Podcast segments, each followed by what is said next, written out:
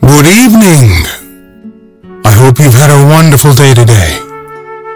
Welcome to BVJ's Bedtime Stories. My name is Big Voice Jay, and this is a show where we get you ready for a great night's sleep with some most familiar stories that you haven't heard in a while. Links to every story can be found in the show notes at our website, bedtimewithbvj.com. Tonight we continue our story, A Voyage to the Moon by Edgar Allan Poe. At 10 o'clock, feeling sleepy, I determined to lie down for the rest of the night. But here a difficulty presented itself, which, obvious as it may appear, had escaped my attention up to the very moment of which I am now speaking. If I went to sleep as I proposed, how could the air in the chamber be renewed in the meanwhile? To breathe it more than an hour at the farthest would be impossible.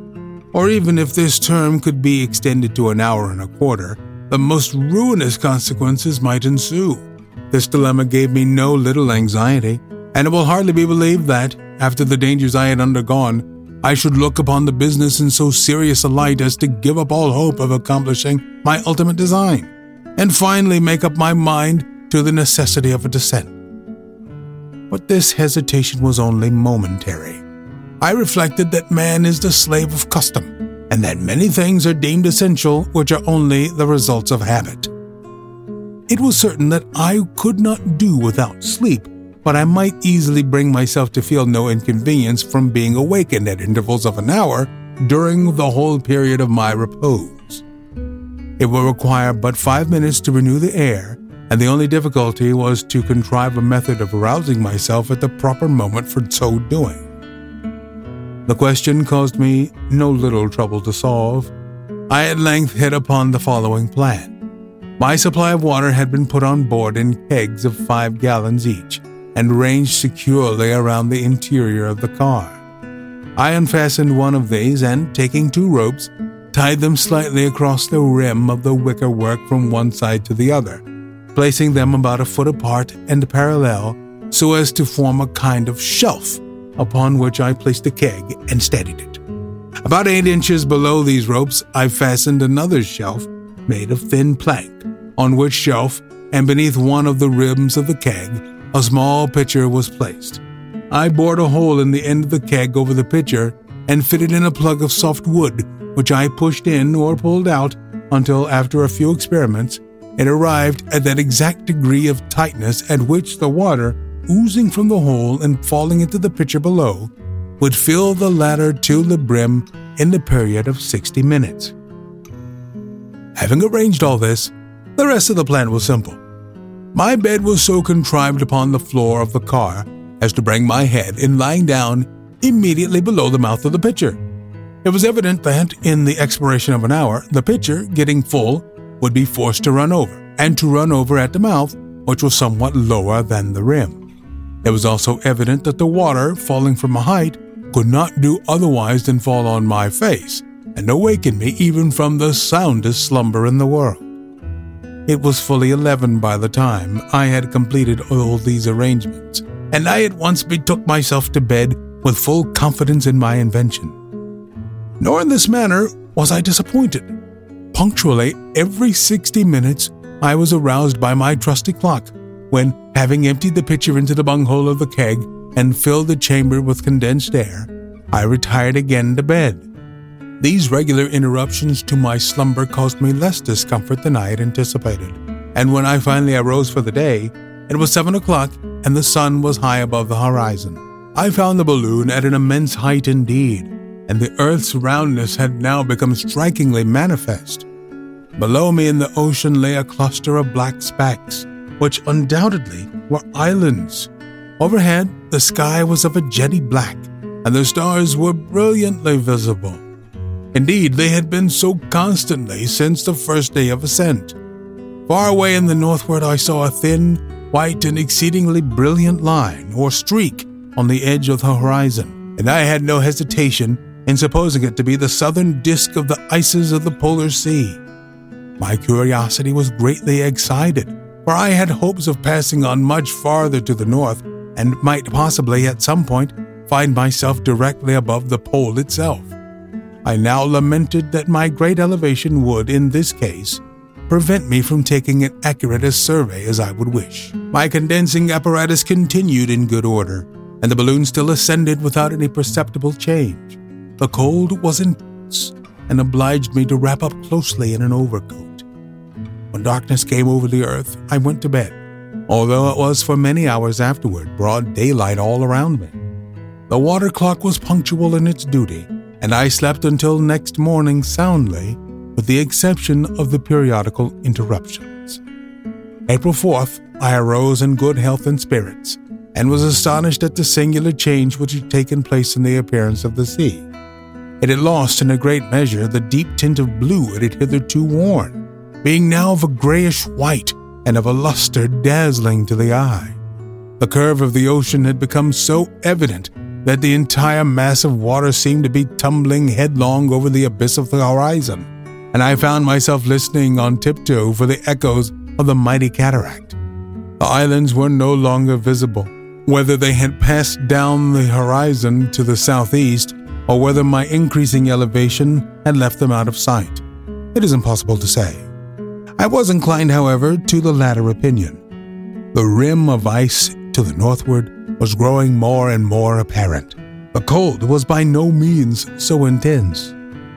April 5th. I beheld the singular sight of the sun rising, while nearly the whole visible surface of the earth continued to be involved in darkness.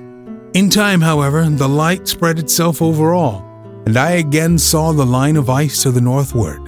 It was now very distinct and appeared of a much darker hue than the waters of the ocean. I was evidently approaching it, and with great rapidity. I fancied I could again distinguish a strip of land to the eastward, and one also to the westward but could not be certain. April 6th.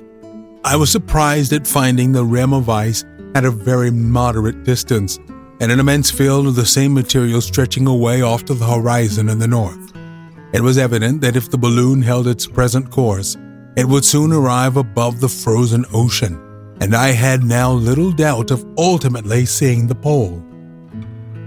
During the whole of the day, I continued to near the ice. Toward night, the limits of my horizon very suddenly and materially increased, owing undoubtedly to the Earth's form, which is round but flattened near the poles.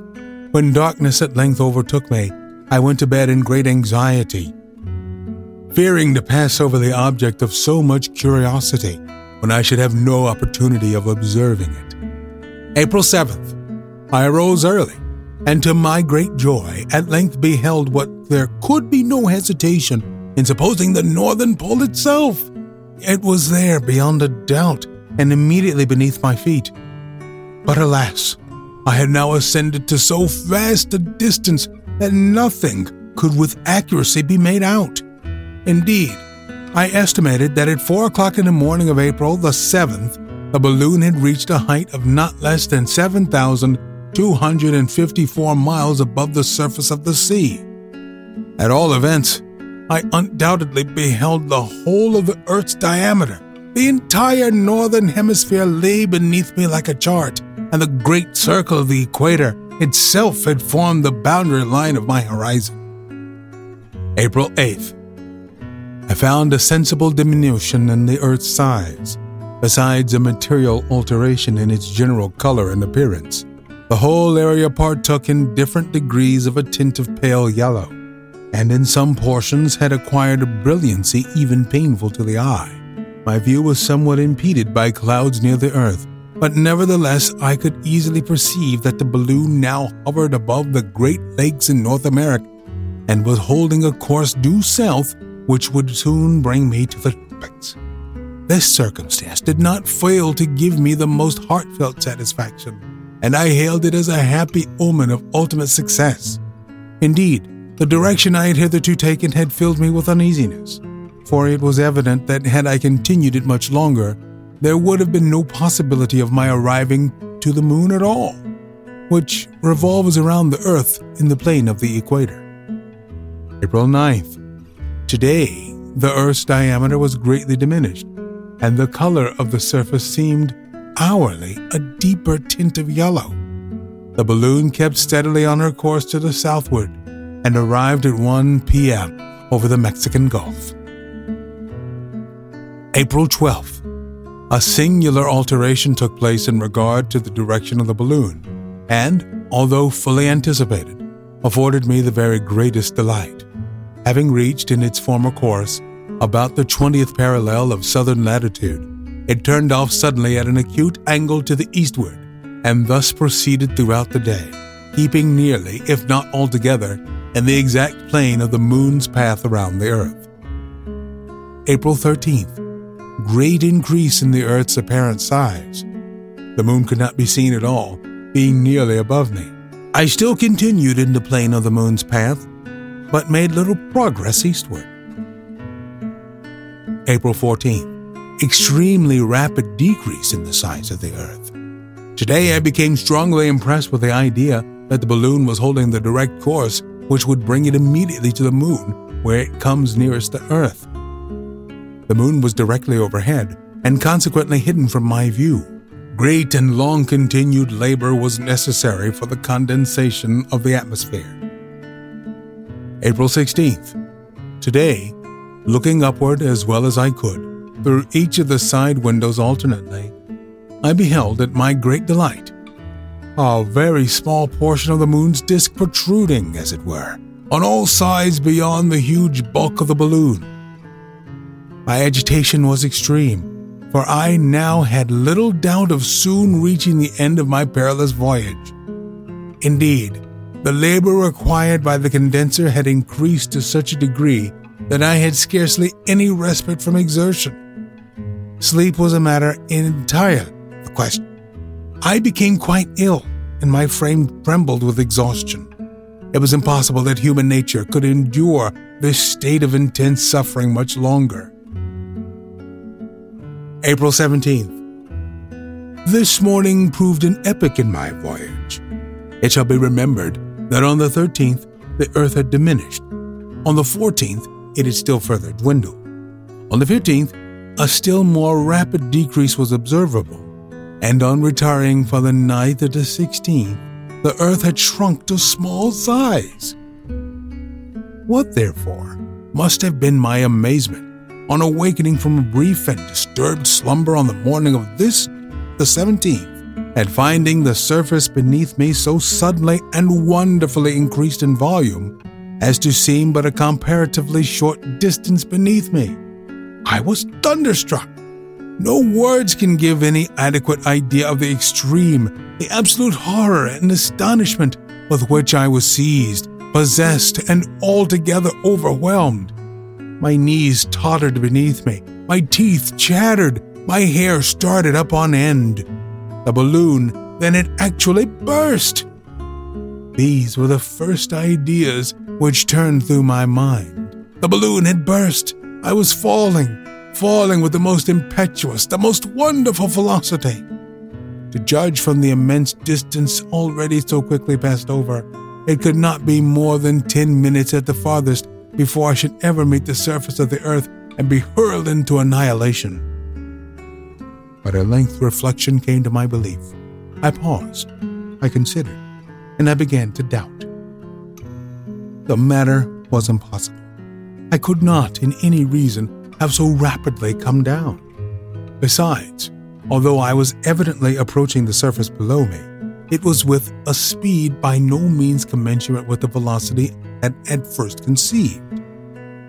This consideration calmed my mind, and I finally succeeded in looking at the matter in its proper point of view. In fact, amazement must have fairly deprived me of my senses when I could not see the vast difference in appearance between the surface below me and the surface of my Mother Earth. The latter was indeed over my head and completely hidden by the balloon, while the moon, the moon itself in all its glory, lay beneath me and at my feet. I had indeed arrived at the point where the attraction of the moon had proved stronger than the attraction of the earth, and so the moon now appeared to be below me, and I was descending upon it. It lay beneath me like a chart, and I studied it with the deepest attention. the entire absence of ocean or sea, and indeed of any lake or river or body of water whatsoever, struck me at the first glance as the most extraordinary feature in its appearance. April 18th. Today I found an enormous increase in the moon's apparent bulk, and the evidently increased velocity of my descent began to fill me with alarm. I had relied on finding some atmosphere at the moon, and on the resistance of this atmosphere to gravitation as affording me a chance to land in safety. Should I prove to have been mistaken about this atmosphere, I had nothing better to expect than to be dashed into atoms against the rugged surface of the Earth's satellite. And indeed, I had now every reason to be terrified. My distance from the moon was comparatively trivial, while the labor required by the condenser was diminished not at all, and I could discover no indication whatever of a decreasing rarity of the air. April 19th. This morning, to my great joy, about nine o'clock, the surface of the moon being frightfully near and my fears excited to the utmost, the pump of my condenser at length gave evident tokens of an alteration in the atmosphere. By 10, I had reason to believe its density considerably increased. By 11, very little labor was necessary of the apparatus, and at 12 o'clock, with some hesitation, I ventured to open the car a little and suffered no inconvenience. I finally threw aside the gum elastic chamber and unrigged it from around the car. As might have been expected, spasms and violent headache were the immediate consequences of an experiment so rash. But this was forgotten in consideration of other things. My approach was still rapid in the extreme, and it soon became certain that although I had probably not been deceived in the expectation of finding a fairly dense atmosphere, Still, I had been wrong in supposing that atmosphere dense enough to support the great weight contained in the car of the balloon. I was now close upon the planet and coming down with a most terrible rapidity. I lost not a moment, accordingly, in throwing overboard first my ballast, then my water kegs, then my condensing apparatus and gum elastic chamber, and finally every article within the car. But it was all to no purpose. I still fell with horrible speed and was now not more than half a mile from the surface. As a last resource, therefore, having got rid of my coat, hat, and boots, I cut loose from the balloon the car itself, which was of no inconsiderable weight, and thus clinging with both hands to the network, I had barely time to observe that the whole country, as far as the eye could reach, was thickly sown with small habitations. Ere I tumbled headlong into the very heart of a fantastic city and into the middle of a vast crowd of ugly people. I turned from them, and gazing upward at the earth so lately left, and left perhaps forever, beheld it like a huge, dull copper shield, fixed immovably in the heavens overhead, and tipped on one of its edges with a crescent border of the most brilliant gold.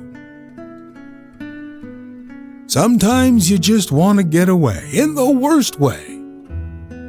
How far would you go to leave your surroundings? Would you go to the moon? Would you build some sort of apparatus in your garage? If you're building things in your garage, you might need supplies.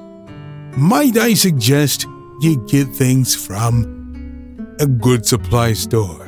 like Amazon. It's in the name. From A to Z. Everything you need to build a makeshift balloon and go to the moon is right there at Amazon.com. Enter BVJ in the promo code and it will do absolutely nothing because this is not a sponsored read. I would like to remind you that we are always on the hunt for great stories to read. You can email them to me, bigvoicej at gmail.com. Also, don't forget to give us a review on iTunes. Helps to spread the word that we're putting people to sleep every night of the week. Thank you so much for listening. Night. Diamond Club hopes you have enjoyed this program.